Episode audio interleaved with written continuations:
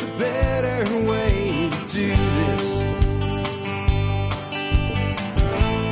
Let me show you a better way. You don't have And we are live. Welcome, folks, to episode 3370 of the Survival Podcast. And today we're going to talk about something that America seriously needs to do more of. And that is making reasoned and logical decisions. Beyond just my process for decision making today, though, I am going to talk to you about why we have this problem in the first place why a redneck hippie duck farmer has to do a podcast and every once in a while do a podcast focused on this very subject how to make decisions. Many of you have listened to me for a long time, and while you'll hear some new stuff today, most of you will be like, Yep, I know that. I know that. Jack said that before, right? I think this is important to do though because it helps us not just in our own decision making, but many of us are parents, grandparents, uncles, aunts, we need to be having conversations like this, maybe bring it down a level if you're talking to a younger person.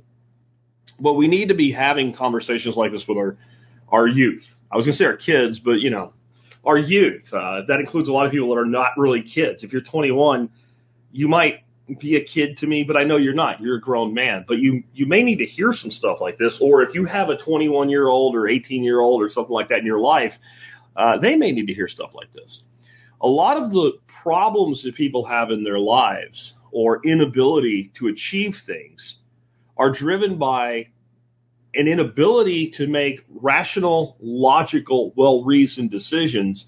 And so I want to talk to you about not just how to do it, but why we have the problem in the first place. How people have been basically educated into ignorance. How people were taught to not think. It was very intentional. I'm going to lead off talking about something that many of y'all have heard me say before. Some of you will have a big problem with it, but I'll explain it. We live in a fascist economic system. I didn't say a Nazi system. I didn't say a neo-Nazi system. I am going to say it's a neo-fascist economy. And I'm going to tell you why having such an economy requires a false dichotomy if you're going to have this as a political structure, it requires a false dichotomy and how to break free from it.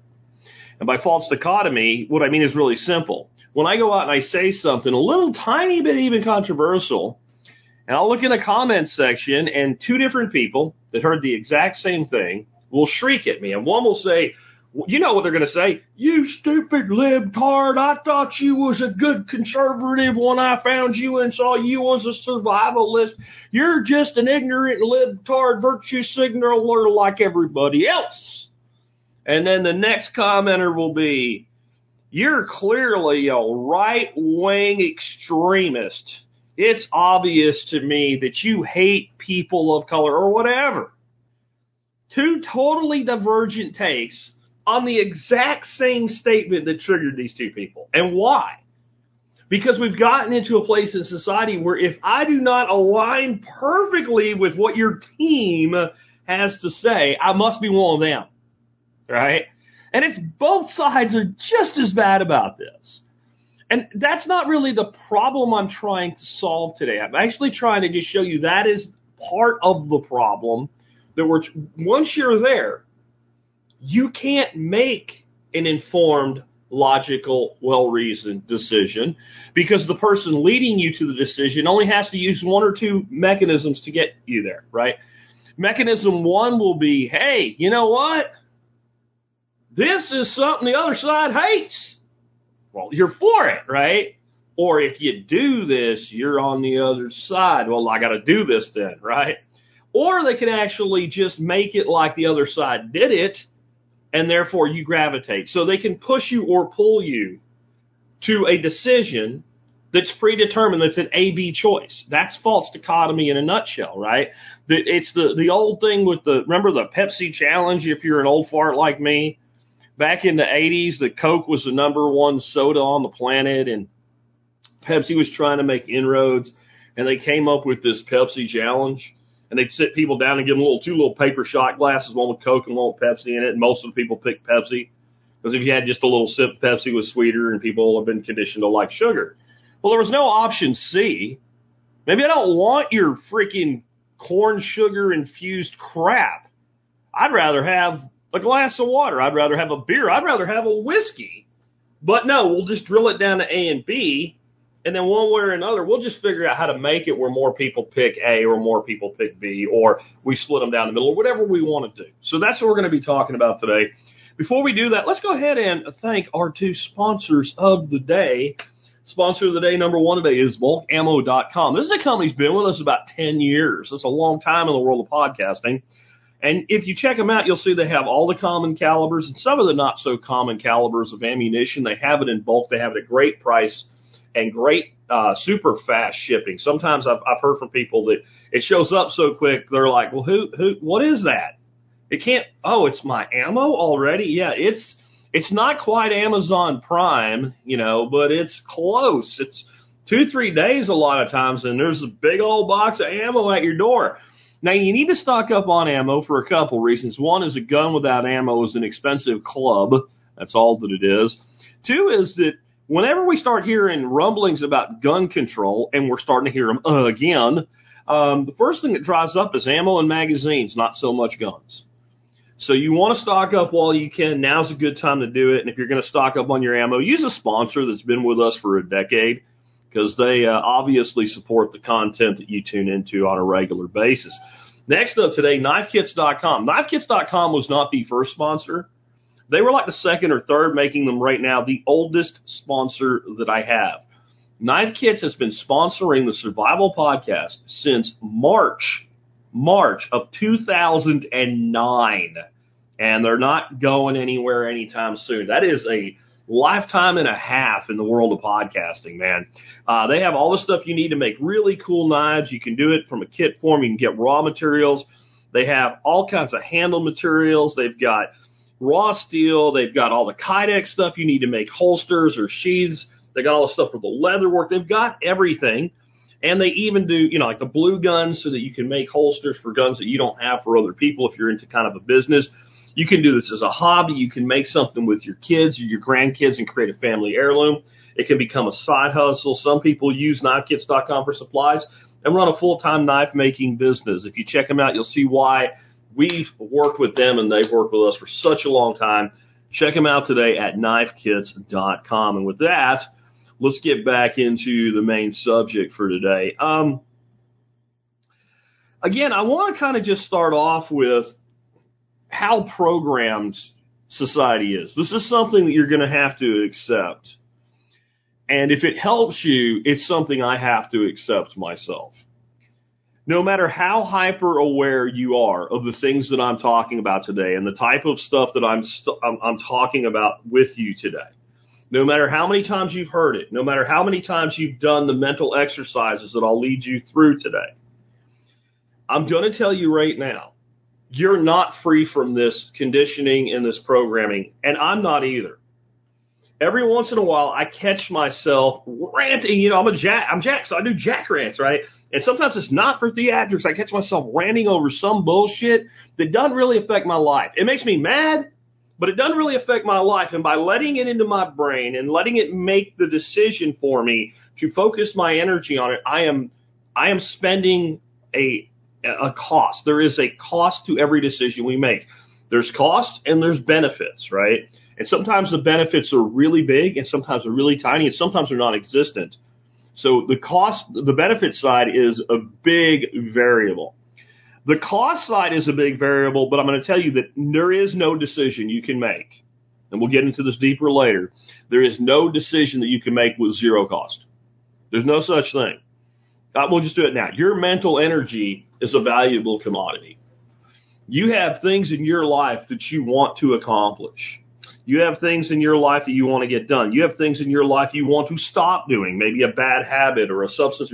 There's all kinds of things that you need to do or cease doing in your life.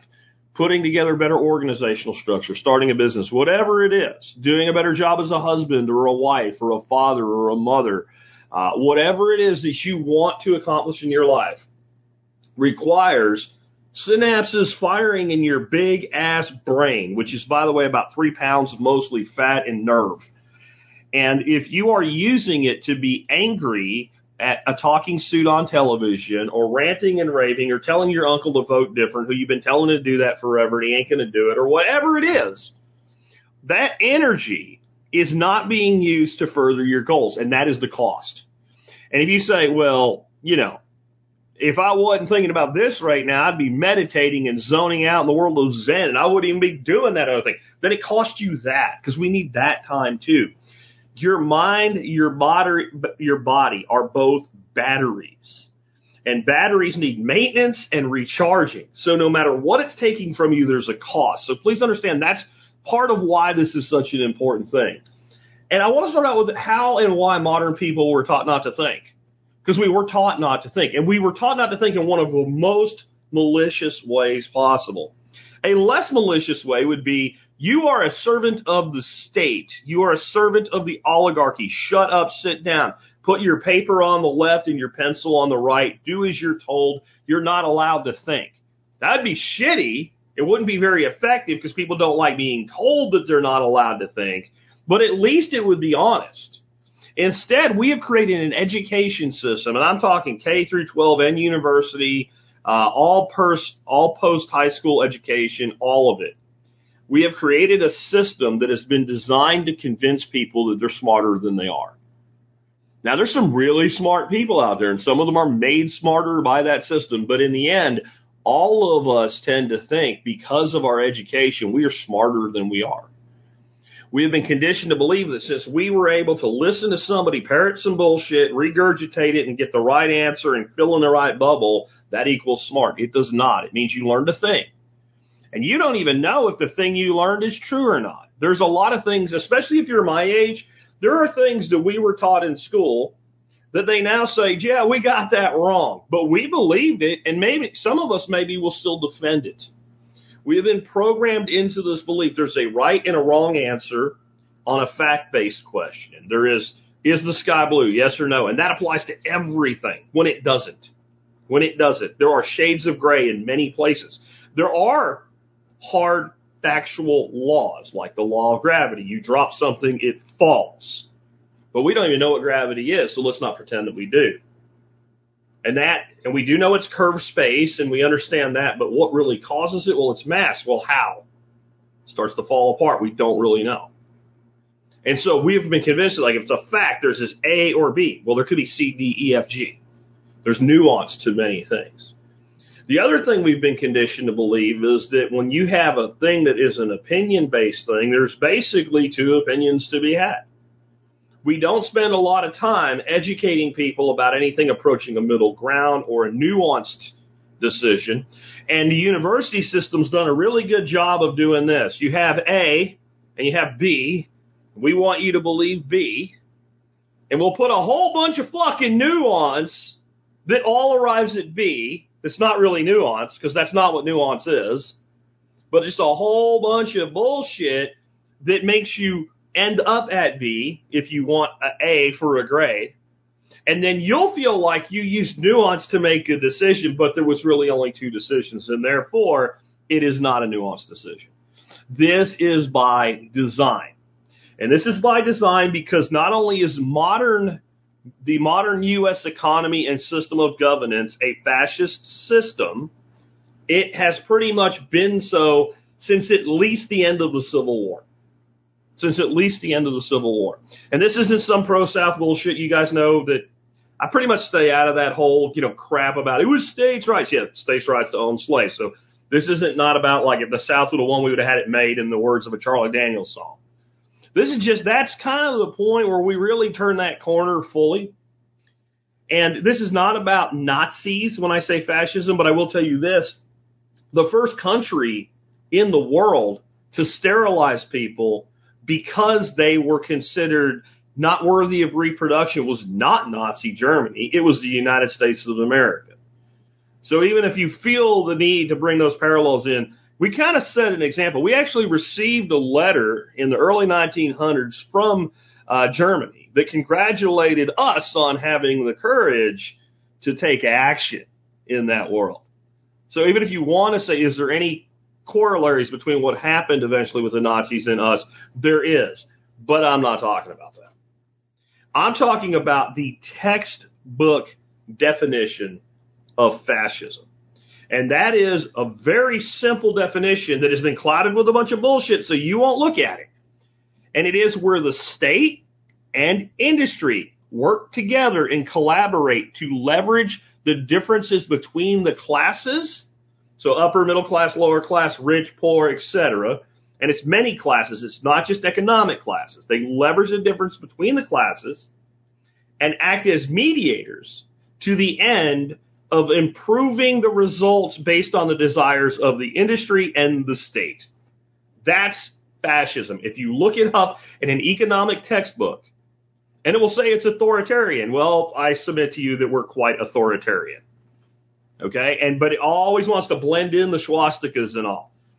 You know, Spain was fascist officially up into the 70s. There is no swastikas, though they did collaborate with the, uh, the Nazis. There was no swastikas. There was no concentration camps, etc. Mussolini was a fascist. We've had avowedly open fascist countries in Central and South America over the years, and it wasn't it wasn't Nazism, Nazism, right? It was exactly what Aaron's saying right here: public-private partnership. See, now on the soft glove of the soft glove of neo-fascism. So many people run around and they say words like neo-Nazi. They don't even know what the word neo means. You shouldn't use a word if you don't know what it means. That's part of our lesson today. If you don't know what a word means, you should look it up. And if you think it's bad, good, whatever, you might find out it's just a modifier. Neo means new. That's what it means. So neoliberalism is new liberalism. Neo-fascism is new fascism. And corporate wants you to find the difference between these two things, and you know how the meme goes. They're the same thing. So is neoconservative. So neocons, neolibs, right? Neo-fascists. New. That's what the word means. It means new. So if I had a neo microphone, right? I have a new microphone. That's all that it means is new.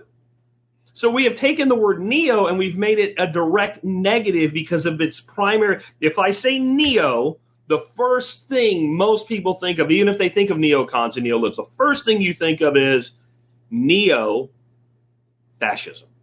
So we've ruined a modifier, and that is the only reason I've spent that much time going into that is because this is the mechanism of mind control. We create an association that's negative or positive with a term, and then people tribalize into their belief of what's negative and positive. We end up with a dichotomy or a false dichotomy versus a dichotomy. There are actual dichotomies. If somebody's trying to push you off a cliff, you either fight your way and don't go off the cliff or you go off the cliff. There's not really a third option there. Unless Mr. Spock's going to beam you up to the Enterprise. Unless someone, you, there are dichotomies. But what we what we struggle against is a false dichotomy, a belief that I have to pick one of these sides. People ask me why I don't vote. Well, in pretty much every election of my lifetime, I looked at both of the candidates, at least at the presidential level, and said both of these people are traitors to the Constitution they're about to swear an oath to. They're not going to abide by the Constitution of the United States. They're going to swear an oath to that. I don't vote for traitors, so none of these people get my endorsement. That's that's stepping out of the fault. You know, you don't have to agree with me that that's the right choice. You can justify your decision to participate however you want, and I will not argue with you about it. What, what makes people the most upset in that particular decision is when they give me all their reasons that they think it's important to vote for Ask Clown A or B, and I say, you should go do that. And then they realize, but I'm saying I'm still not. Then they get really fucking mad because they can't stomach the fact there actually is an alternative. There's an alternative to participation in this AB false dichotomy model. But if you want to rigorously control a society and you want to use authoritarianism, but you don't want it to be overt, right? Like you want to lock people in their homes without welding the doors shut like they did in China. You just want to lock them in there anyway. You need to create a team environment where the monkeys self-police and throw shit at each other. You have to have a false dichotomy for that because most things that we make decisions over are not dichotomy, they're not dichotomy based things. So you need a fake one to have control. If you want to have a consumerist driven economy, where people will kill each other over TV sets that they don't really need on Black Friday, you need a false dichotomy. I either get there and get one or I don't. Well, there's a lot of other ways to get TVs. The deal isn't that good. It's probably not worth stepping on an old lady's face to get one. And by the way, asshole, we all know you're not buying it for a gift for Christmas. You're buying it for yourself or you wouldn't be acting that way. But you have to create that dynamic. So once you understand that, you can start to realize again, every decision, and it, this is so important. Just because you don't buy a thing or enroll in a course or something like that doesn't mean it's without cost. So it's really simple when you're making a decision. Should I go to college and pursue this degree? You can do a cost benefit analysis. What does a person who pursues this degree, what's your likelihood of working in your field? What's the median salary at starting five years, 10 years? What's the loan? Like there's, this is why I don't want you to do it because a lot of, there'd be a lot less people going to college if you did that. But that, you can clearly see like I'm going to borrow $20,000 a year for four years. It's going to cost me $80,000. Plus it's going to cost me four years of being a full-time student and my time that I could be doing something else with. That may be worth the investment. It may not. But clearly I can see that the decision to say yes has a cost. The decision to say no has a cost because I got to go do something else. I can't sit here like a turd in a yard the dog dropped and wait. I got to go do something. So we think that is clearly, I make a decision, there's a cost. To make much more simple, I'm thinking about buying a, a new couch. If I buy the couch, there's a cost. If I don't buy the couch, I have a shitty old couch or I have no couch at all. There's a cost to that. But what we don't realize is when somebody puts some shit on the internet or television or the radio, you're like, I am so angry. There's a cost. There's an emotional cost. There's a mental energy cost. There's a time suck cost. So the first thing that you need to do when you're faced with a decision of any kind, whether it's where you're going to focus, have an emotional response, anything like that, you ask yourself, is this really important to me? And here's the thing, because we're all programmed, and again, even I struggle with this. So don't say, not me, because you're full of shit. You're full of shit. You can't grow up and be put through the programming of a society like this and be complete. You will never be free of it. All you can try to do is be more free. It's like, it's like cutting the distance to a place in half. You'll never get to zero. It's like that. You can start across the room and you cut the distance in half and it's a big bit of progress. You cut it in half again, it's a quarter of the original progress. You cut it in half, it's 12.5. And no matter what you do, you never quite kind of get to 100%. So you can't do it. So you have to ask yourself, this is really important to me. And you have to accept the fact that your snap answer, your snap answer might be yes because you're angry or it makes you happy. Yeah? So then if you get a yes, before you go on, why? Is this important to me? Yes. Why? If you cannot clearly articulate why it's important to you other than it makes me mad, it's not important to you. It's not. Because it's probably there specifically for the purpose of making you mad. That's probably why it's there. Whoever put it there probably put it there to elicit an emotional response. Because the number one way to get people's attention is to elicit an emotional response. So maybe they put some trans activist up there talking about coming after your kids. Do you have kids? Is this person going to get near your kids? Like, this is important to you. And then, you know, there's also, let's be nuanced. It's not dichotomy. Yes or no. That's a good start. Because if it's no, then we can just, we're done. That's why we ask this question, because we can kill 90% of the time suck wasting bullshit or poor decisions about buying things or supporting things that come into our lives. If we get to that and we immediately, when we know the next part of the question is going to be why, and we know we don't have an answer, so we say no, drop that shit and move on. Your life just got probably for most people 100% more effective. Step one. That's all it took. When you say why, you're going to determine something else. Well, maybe it is important, but how important is it? How important is it? How do you make a decision as to how much money you're willing to spend, let's say, at a restaurant? if you go to a restaurant that's kind of an entry level chain an Applebee's or Chili's or something like that, you're probably not willing to spend very much on a steak. And why? I know it doesn't seem related, but follow me here. Why are you like, I'll spend 12 bucks on, if I'm stuck at a Chili's, I'll spend 12, 14 bucks on a steak, right? But I'm not going to spend 30 bucks on a steak or 35 bucks on a steak at Chili's or Applebee's. I'm not going to do it. Why not? Because it isn't worth it. Because I know the quality of the meat itself, the quality of the chef and the seasoning, and the quality of the service that's going to put that steak in front of me is Chili's quality or Applebee's quality. And it's only worth a certain amount of my life force now represented by dollars. If I go to Lonesome Dove run by Chef Tim Love in downtown Fort Worth.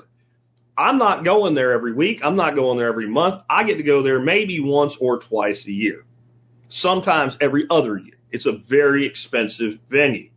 I'm spoiling myself. But when I go there and I look at the price and I see that this elk loin that I'm going to eat or the steak that my wife's going to eat is 40 bucks or 50 bucks, you know what I'm going to do? I'm going to pay for it. Why? Because the exact opposite. I know that that piece of ribeye my wife's going to eat was dry aged for 45 days. I know that it was perfectly seasoned. I know that if they bring that out and she cuts into it and it ain't exactly the way she ordered it, they will fall over themselves, apologize, and replace it and beg us to be happy. I know that the service I'm going to get is extensive. I know that if I'm sitting there and clearly my table needs something, even if it's not my dedicated server, somebody's going to come by and take care of it. I'm going to pay more because it's worth more. All right. Start doing this with your decision making. If it's important to you, but there's only so much influence, so much value in focusing on it, then give it very little of your attention. And if it's something that's really important you, figure out what you can do and you act on it. And if you can't figure out what to do, it's probably less important than you think it is. But understand that there is, it's a dimmer switch. It's not a dichotomy. It's not on off. Next, you have to ask, how did I even become aware of this? Is it my friend send it to me who likes to troll me with shit? Was it on one of the mainstream media that I already know are a bunch of lying bastards that I can never trust anyway, so I should probably not even care? Was it put up in front of me by an, how did I, how did I even get this in front of me? This is important. This is important because you might realize that not only do I not need to worry about this, but however this got in front of me, I need to avoid this source of information in the future. It's just a time suck. And then, like I said, if it is important, can I take any meaningful action? If so, what?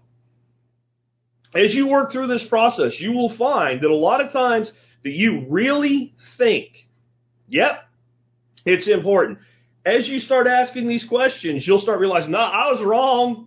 Or yeah, I care about this, but since there's nothing I can do about it, I don't have any time to fuck with it. I gotta go figure out what I can actually do. Because again, every decision, including just I'm gonna focus my brain here for 10 minutes, has a cost.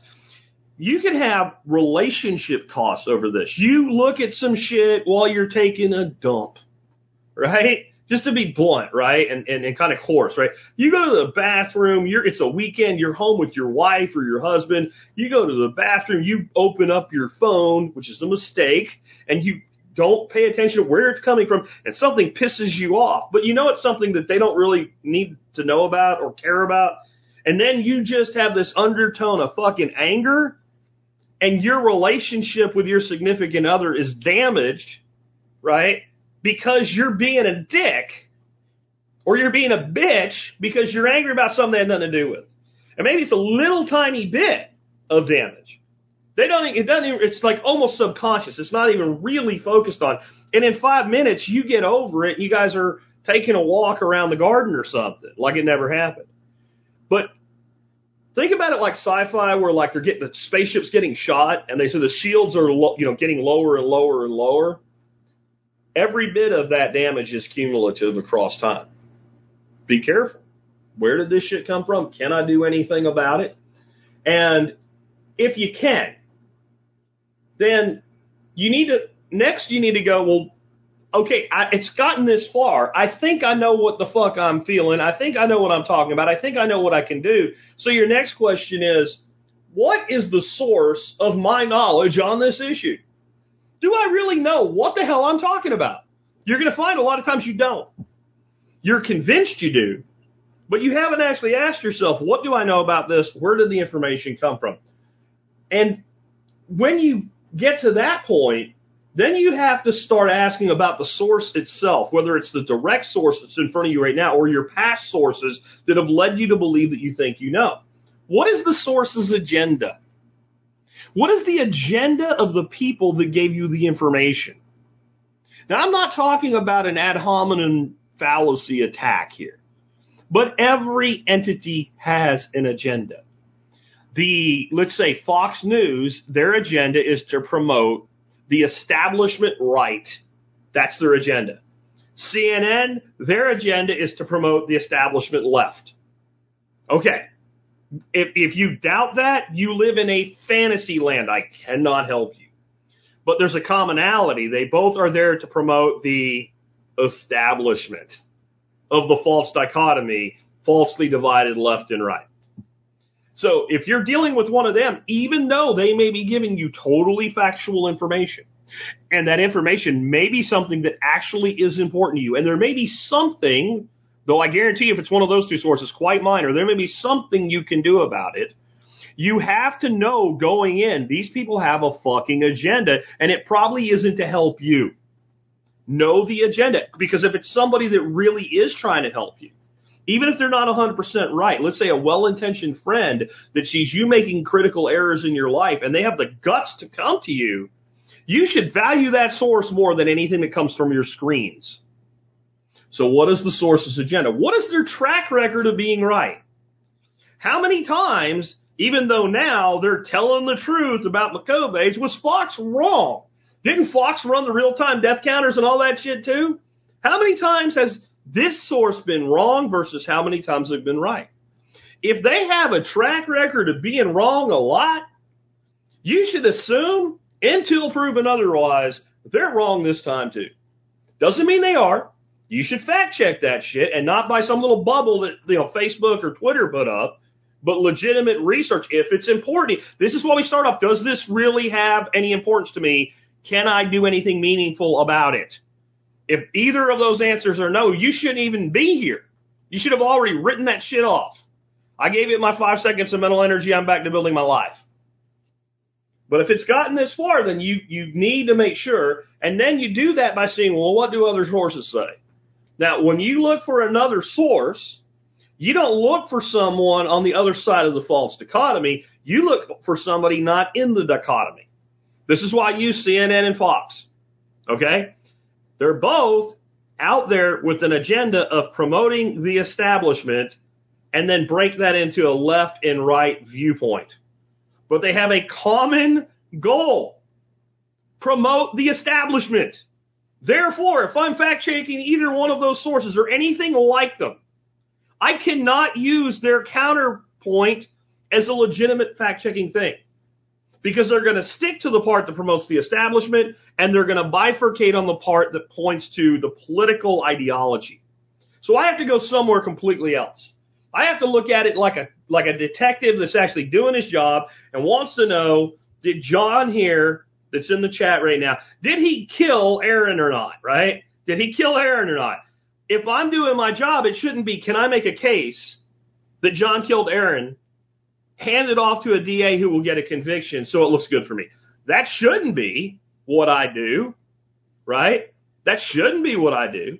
No, I should, my first concern should be, did he do this or not?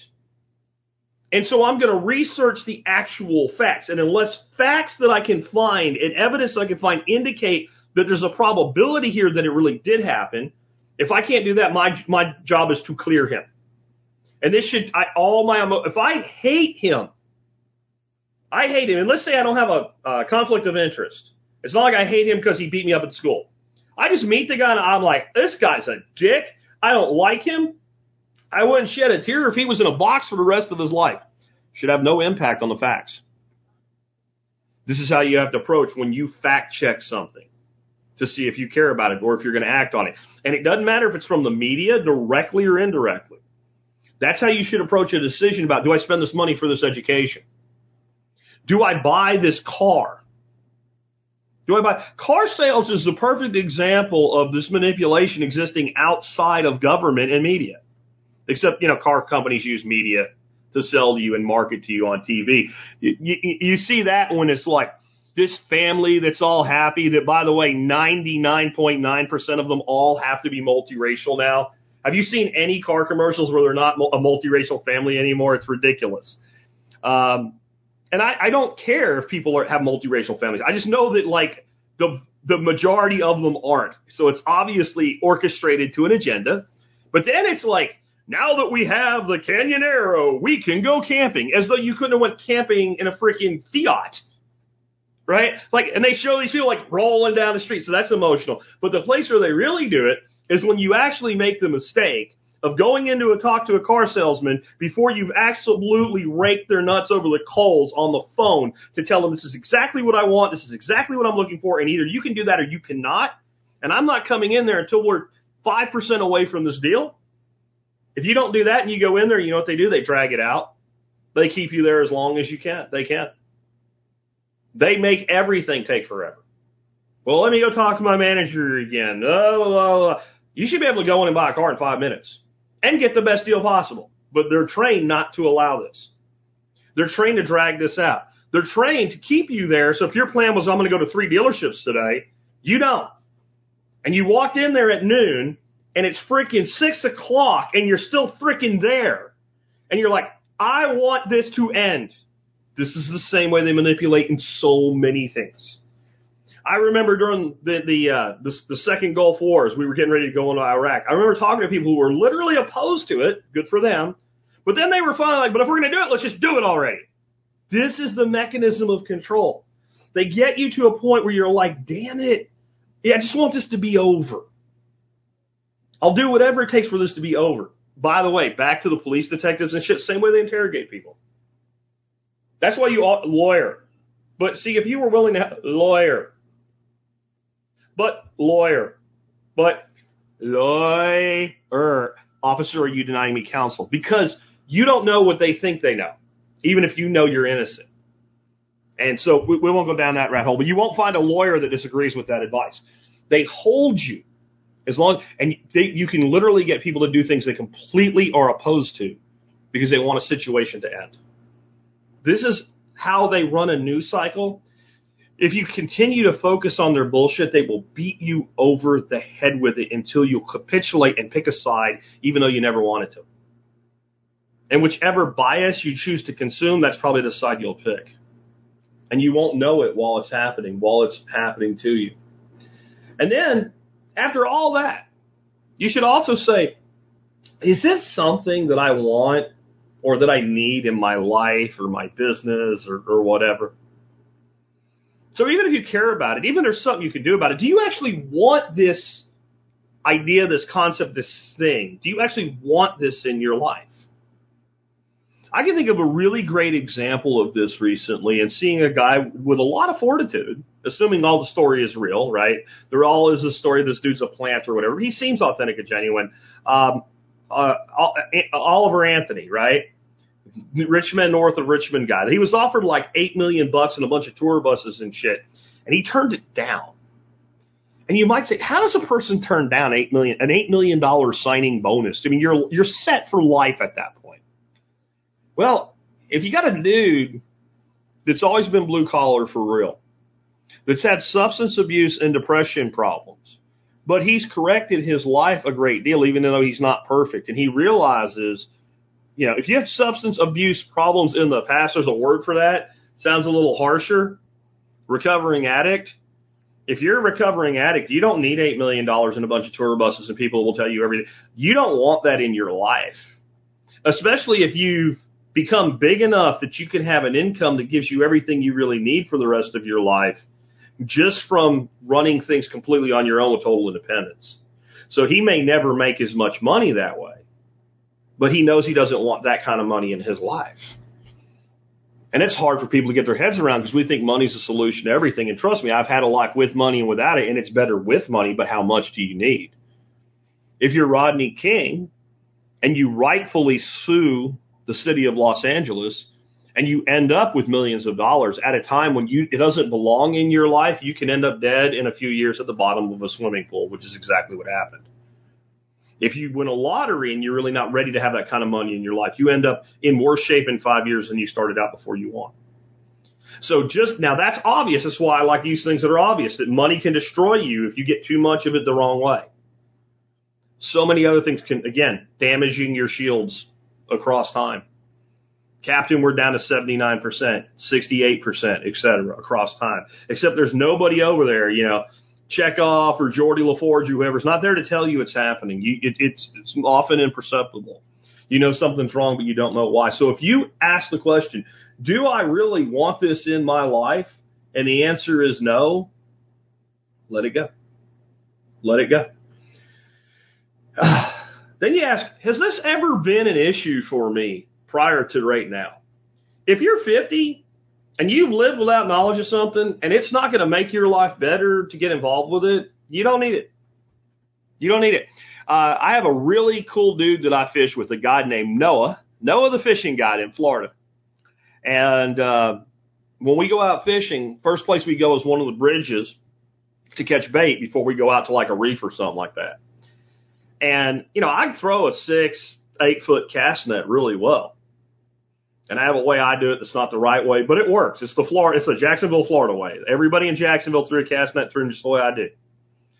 Well, he needs to catch us a bunch of bait fast so we can get the hell out of there. So he throws like a freaking 14 foot net and he divides it into two pieces and all and he throws it and he throws this beautiful, perfect umbrella, this huge, I mean, it, you could swallow somebody's boat with it and pull their boat in. And I remember saying to him a few years ago, man, I never learned how to do that. I should, I should learn how to do that. And he said, how old are you? And I said, 49. And he said, if you ain't throwing one of these at 49, you don't need to throw one. You have, your back doesn't need this. You hire a guy, I throw it, I get paid to do it, I need to do it because I'm a fishing guide. You throw your little six foot net in the surf, that's all you need. You don't need this. And he was right. Now that analogy, so you can understand, when something's not been in your life for a long time and it won't infinitely make it in some way better, you probably don't need to worry about it. The other thing you need to think about, if you do have a history with it, has that history derailed you before?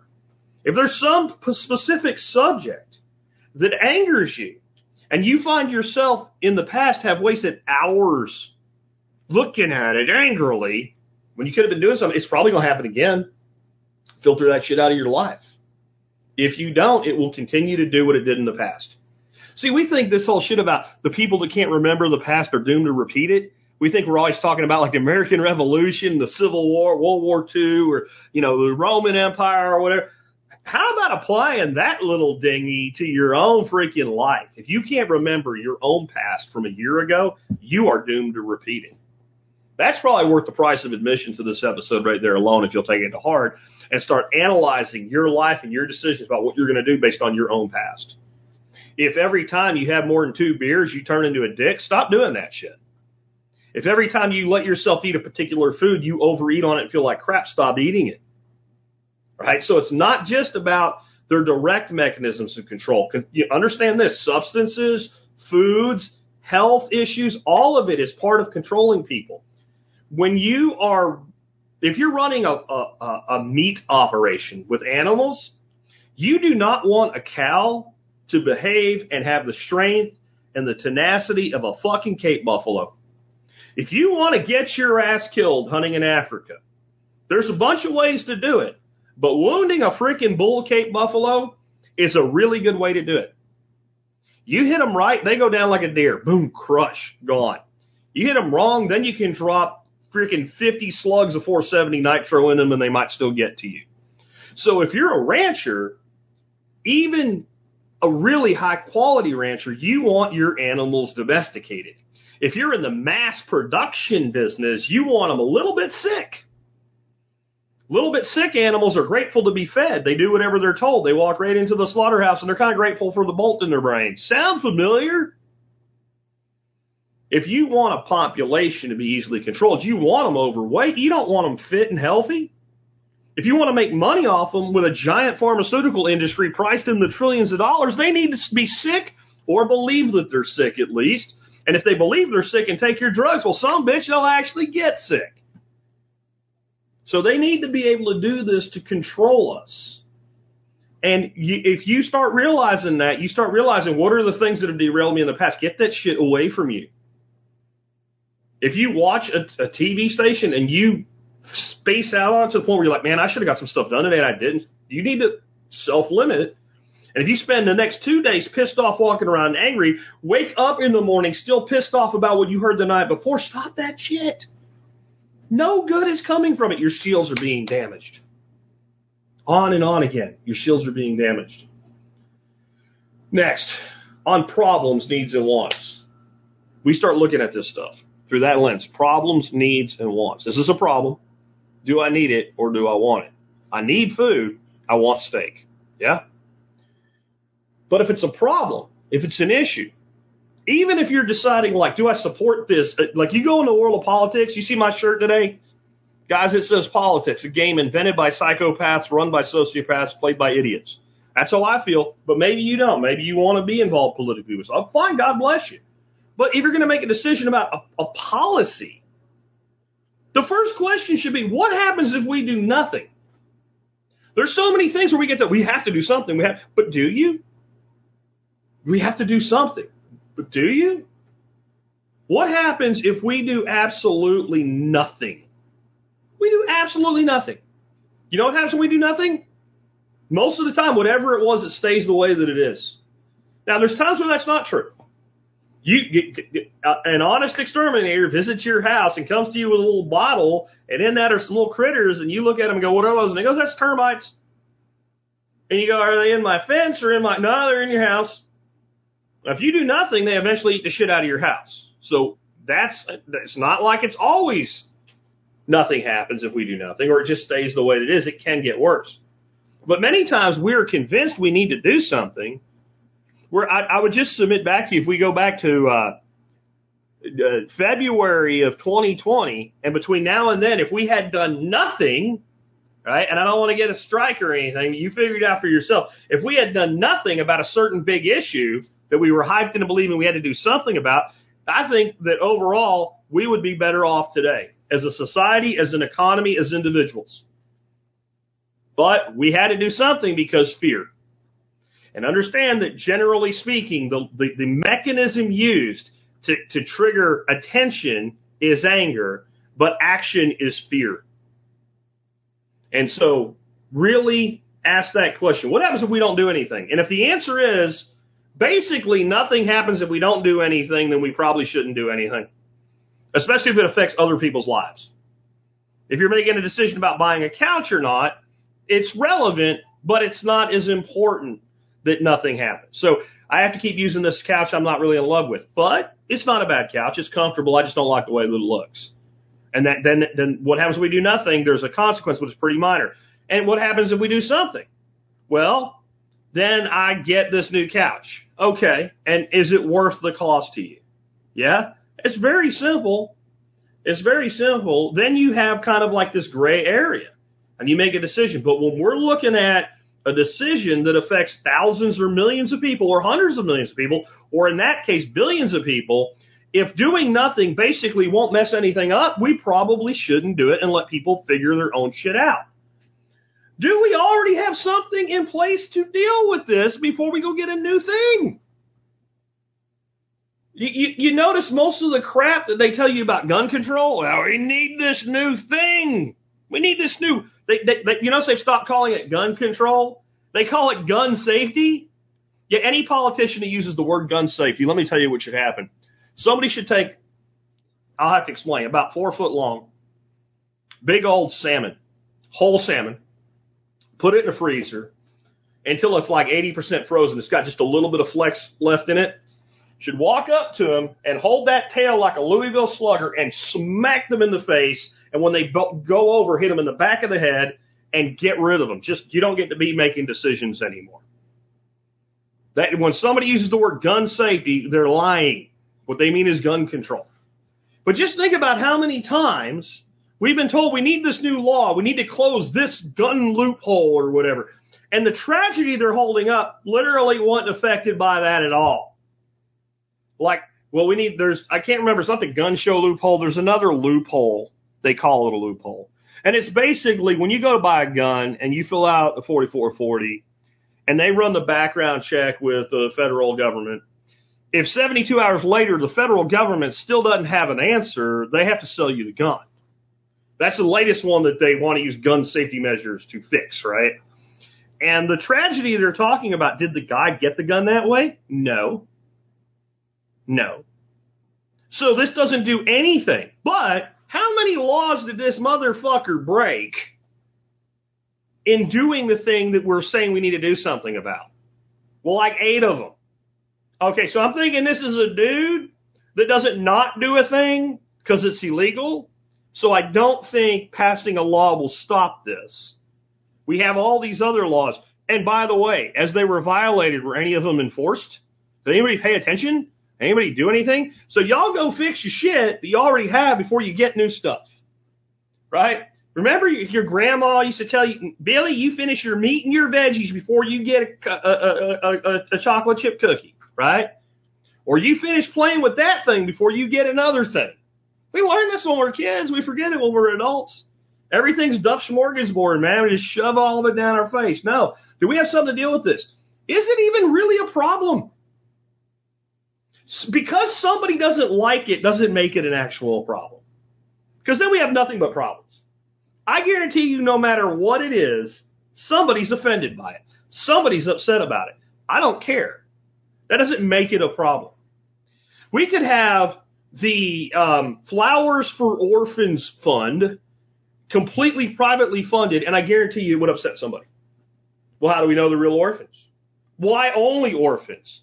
What about half orphans? Kid lost his mom. Isn't that good enough? Why did he get flat? Like, no matter what you do, somebody will bitch.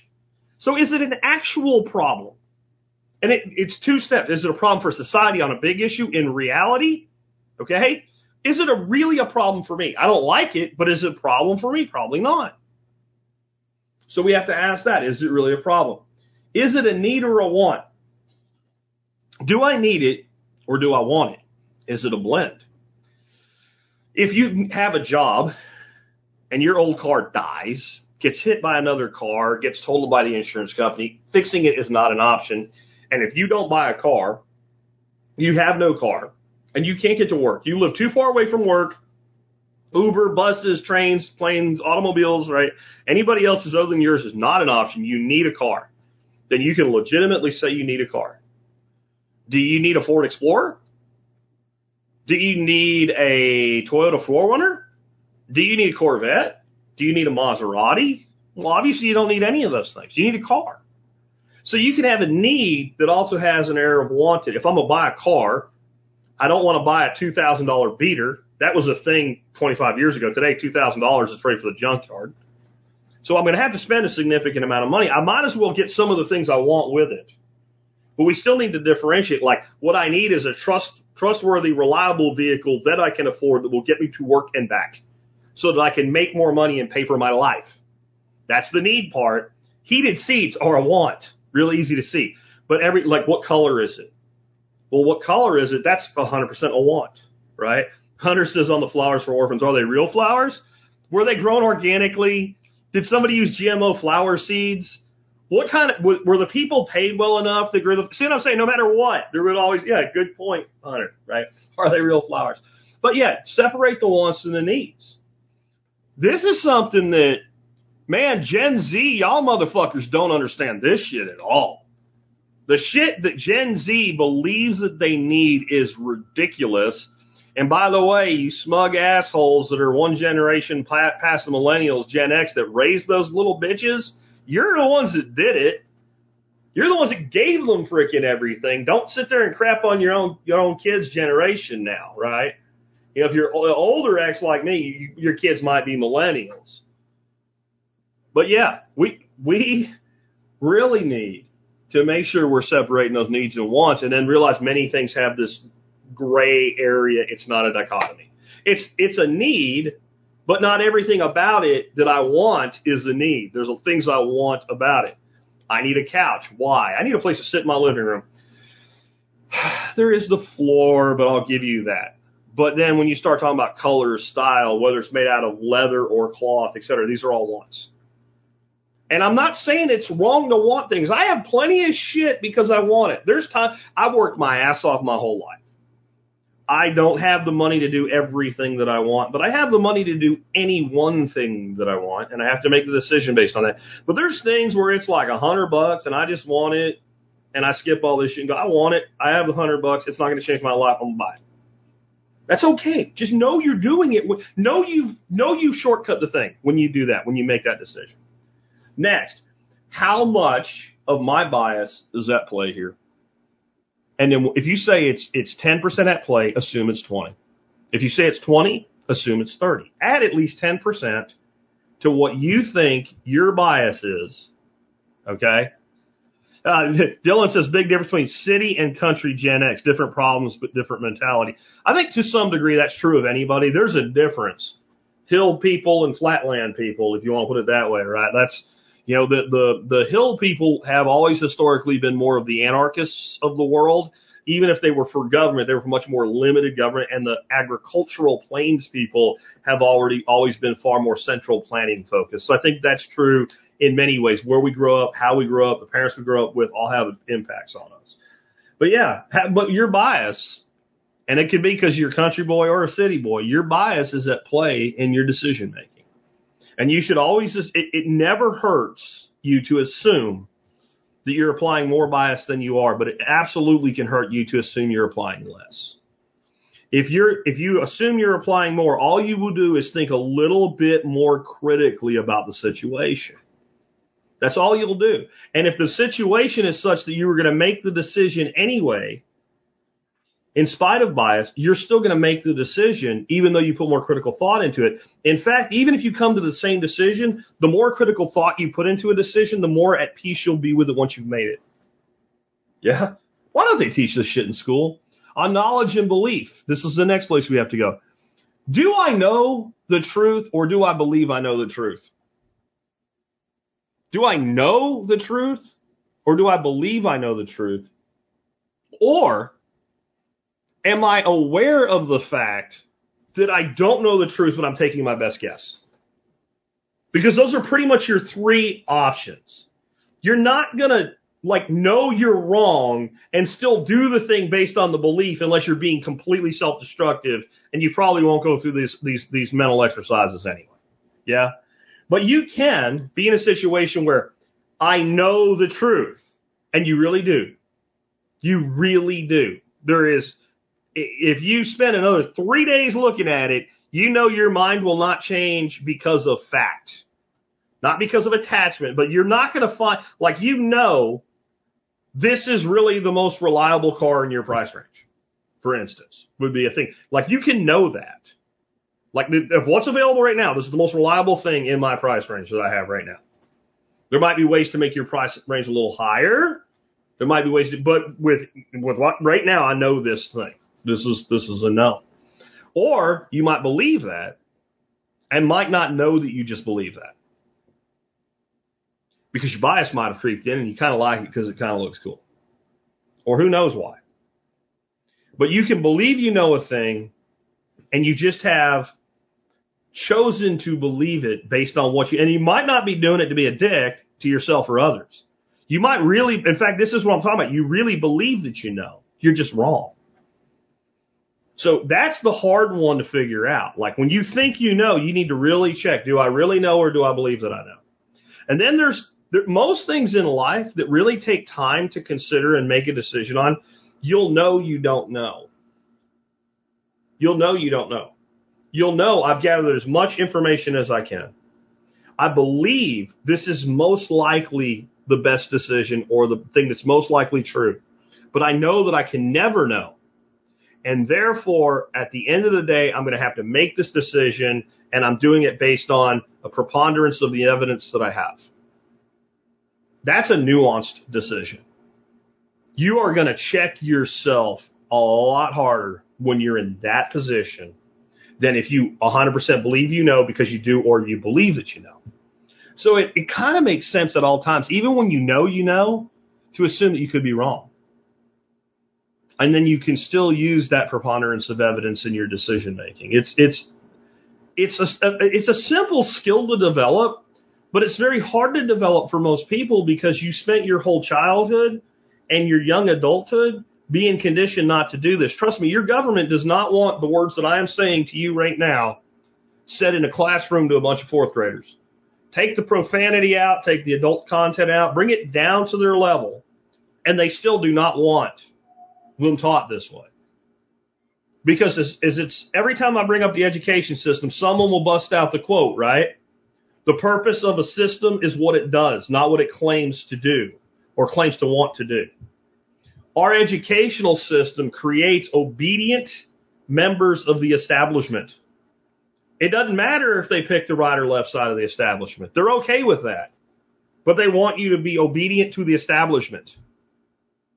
And what I'm saying is heresy in that environment. What I'm saying, even again, brought down to the level of the child, remove the adult content, the four letter words, will get a teacher fired.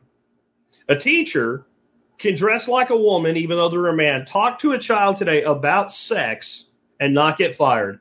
But if you teach critical thinking, they will fire your ass quick. A teacher can do two things to get fired, like rob a post office or some shit like that, commit major felony and might get fired, or tell kids the truth about the reality of the world. That's about the only two fireable offenses left. They can be late for work, they can screw up, they can have all their class flunk, they'll keep their job. The, the number of teacher vacancies increased last year by 50%. They're begging for teachers right now. Pretty soon it's going to be the other way around, but for now they're begging for teachers. So they can get away with anything except speaking the truth. Uh, Matt Powers, who will be teaching at our workshop in November about soils, was a teacher at a charter school, and he almost got fired because he had kids use Excel to analyze the degree they were thinking about going to college for versus the cost and the job at the end of the road. Can you tell me something that is more valuable to a high schooler than the ability to critically analyze their career path and say, is the cost in time and money worth this path? So that if it's not, they can choose another path. It's like one of the most glorious things I've ever heard a guy do. He got in so much trouble for that. At least you think I'm being exaggerating here. Um, you also should ask yourself, is there anything that could change my mind about this? Because if the answer to that is no, then your bias is leading your decision. There should be something that could change your mind about it, unless it's an absolute. Like the child thing. If you think it's okay for an adult to have sex with a minor, nothing will change my mind about that. So assuming it is the least bit subjective for anybody that doesn't have a mental illness, could something change your mind about it? Here'd be an example. You guys that know me know I believe that we are doing incredible environmental damage to the planet and that we do way too many things that pollute the planet and do alter climate, especially at a regional level. And there's also giant megacycles that alter it at a global level, and we don't really play much of a role in that, though cutting down entire forest systems do. But I do not believe that CO2, in conjunction with four feedbacks and the IPP, IPCC model, are making the planet warmer. Because I know enough about science and what's known as a saturation limit for CO2, and I know what the four feedbacks are, and I know the people that tell me, I've done my research, I've talked to the experts. You say, what are the four primary feedbacks in the climate model? They don't know what they are. So I have made an informed decision. Could you change my mind? if presented with sufficient evidence to the contrary, not your opinion, not your angry email that I can hear you typing when you send it to me, if presented with su- su- sufficient actual science to the contrary, not a petition a bunch of people paid to sign signed, yes, yes, I could change my mind about this. I have not yet seen sufficient uh, evidence to change my mind. So that makes me feel comfortable with my choice about the way I think. Now, there's also like, well, what could I do? Nothing really. If they're right, there's nothing any of us are going to do. We're not going to turn off all the fossil fuels anyway. So there's other places that would eject, but I would change my, my belief and maybe that would change my actions in some way. So even a very controversial issue, I'm willing to say if you gave me the right information, I can change my mind.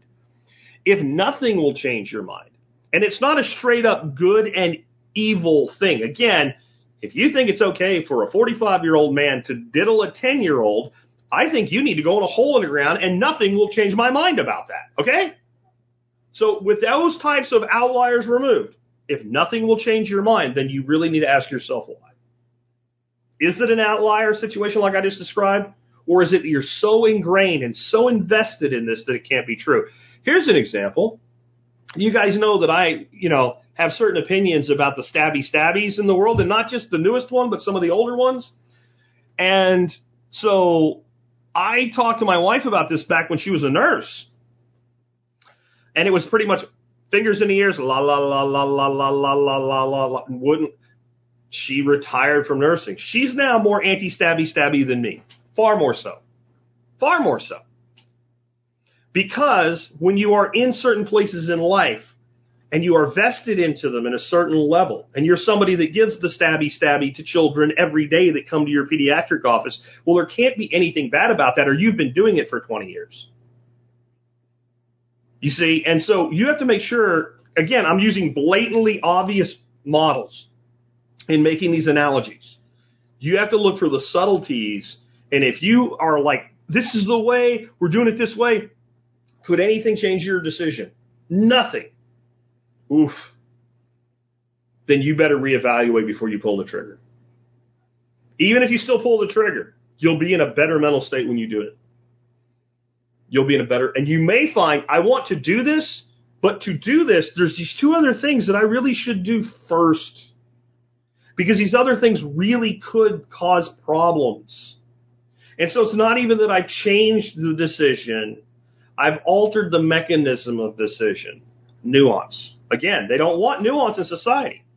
You go look at the he- the front page of CNN or Fox News, pick one, and tell me they want nuance. They don't want nuance. Go look at the way that our school systems run, and you tell me they want nuance. They don't want nuance. Look at the way algorithms sort shit in social media for people to see. They don't want nuance, emotion, and response, and action, and division. You have to break that, or you're not designing your life. You're living the one designed for you. If you haven't heard me say that before.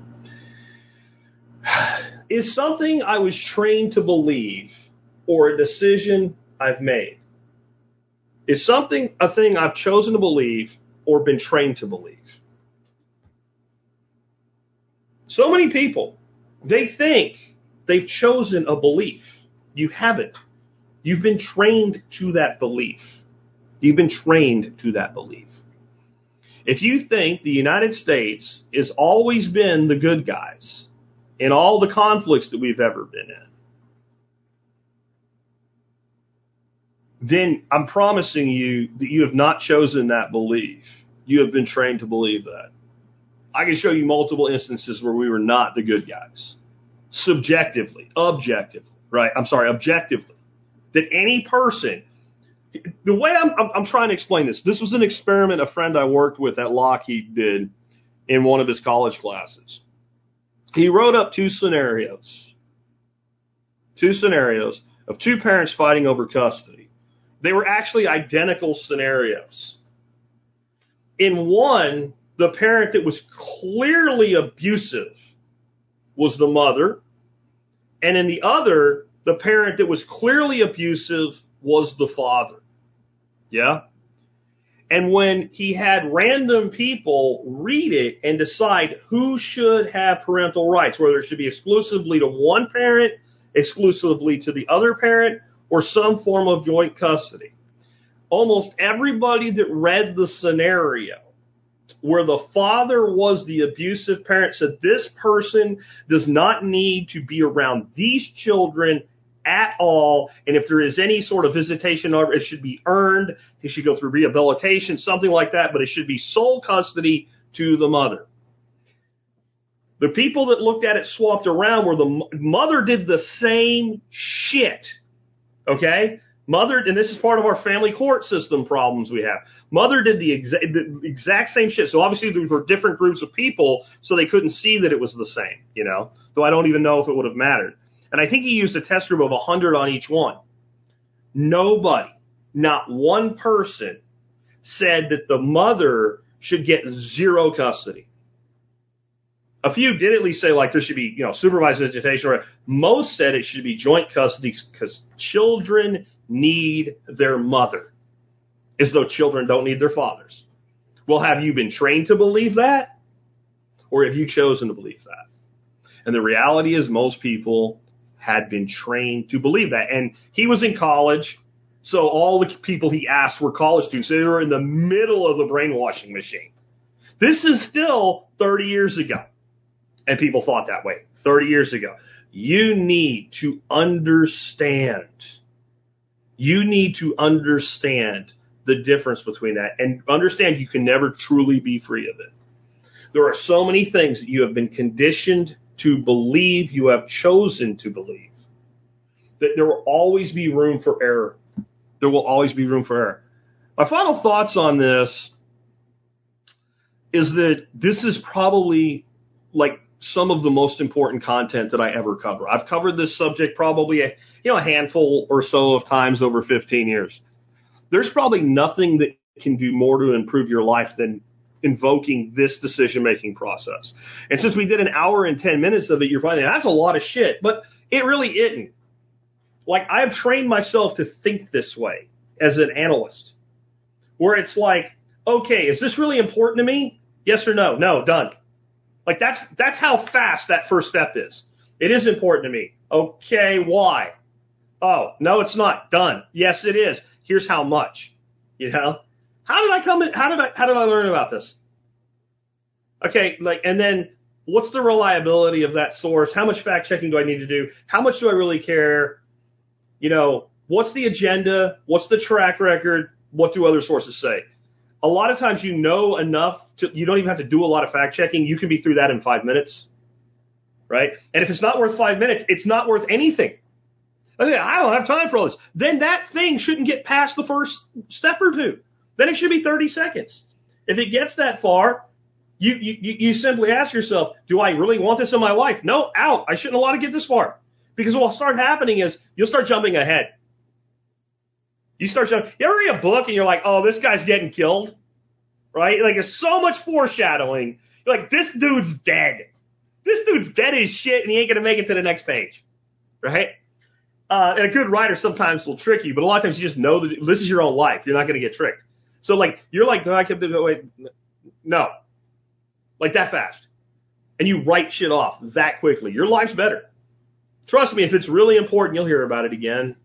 I had people a long time ago, man, do a, a project. Very few people actually did it. And as some of the people that did it, I don't think they did what I said. I said, you should get a book, like a notebook, and today write down the things that you're most concerned about that are in the general, not like, oh, I'm worried about my daughter because she's sick or something. Like the things that are in the news. Write it all down. Yeah.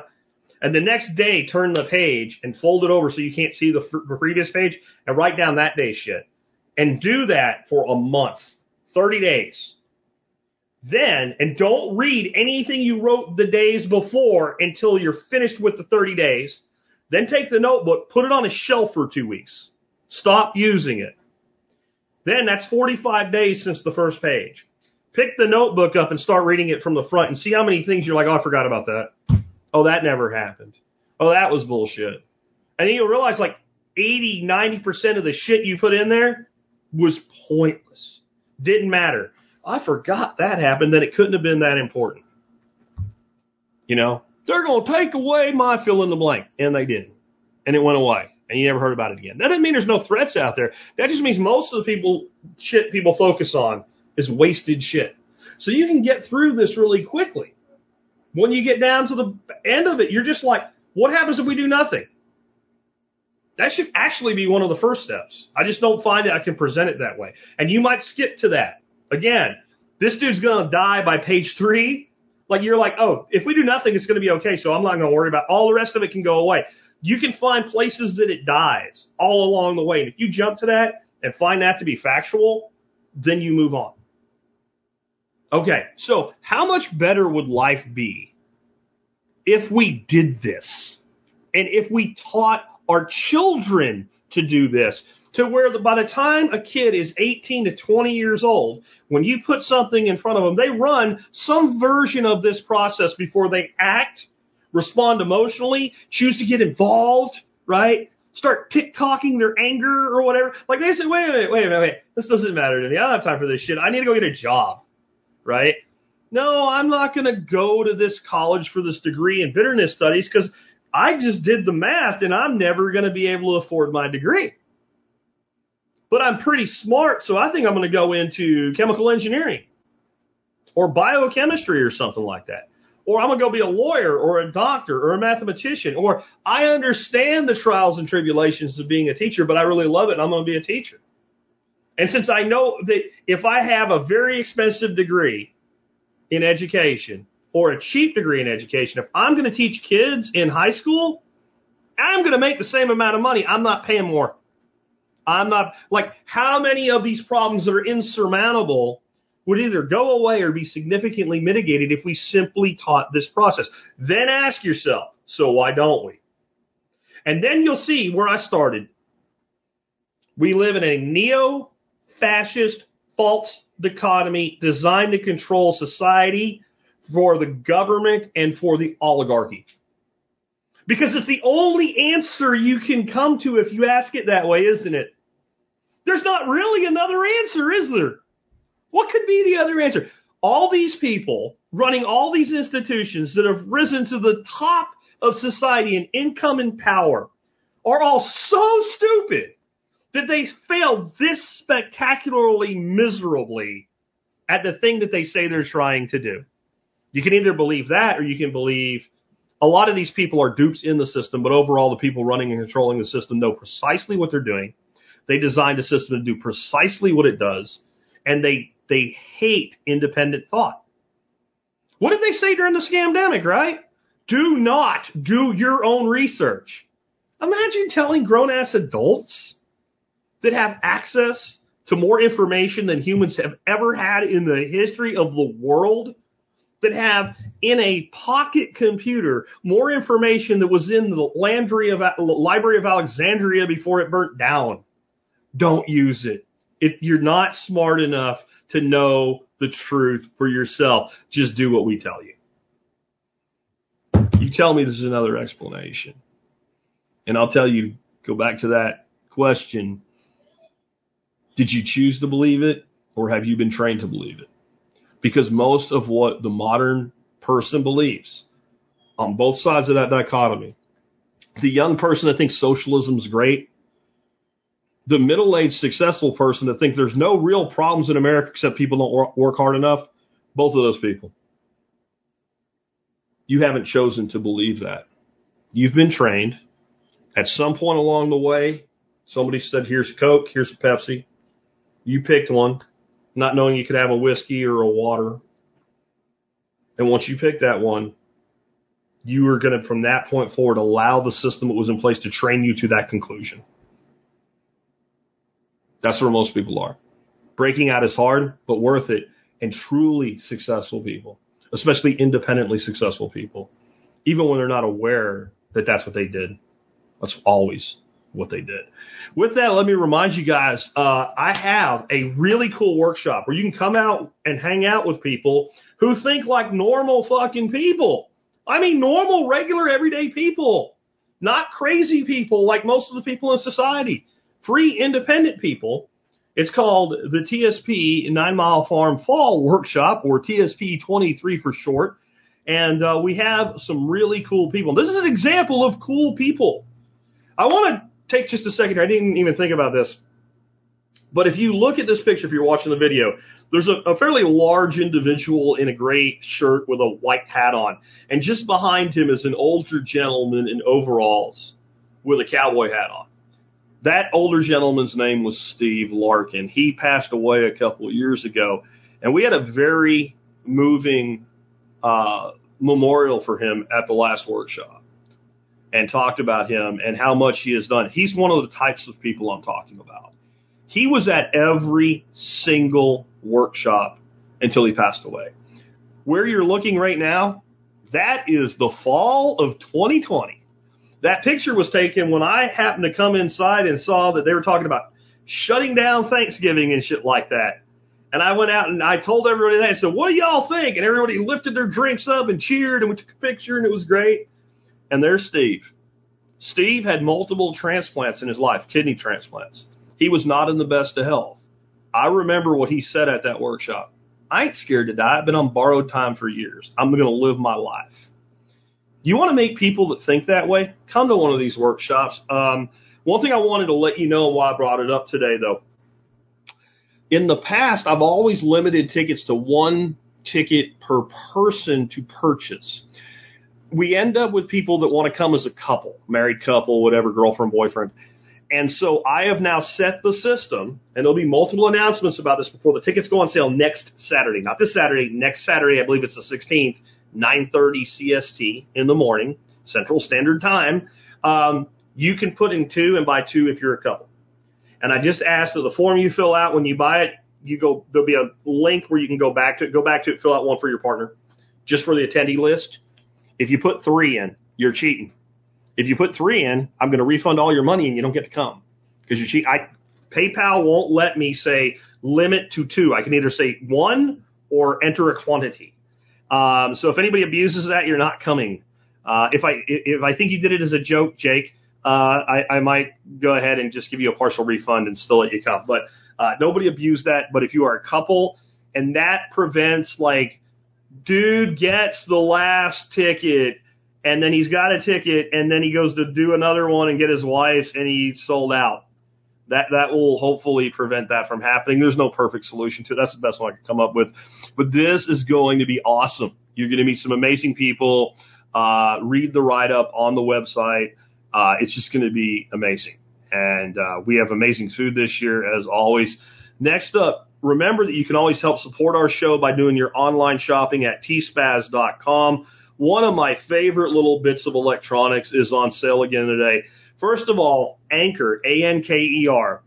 I don't care if you buy through T-Spaz or not. If you buy shit that's electronic based and you're looking for the best value brand there is, in other words, you're not going to pay full price. Um, Anker is, is at the top, especially like audio stuff and things like that.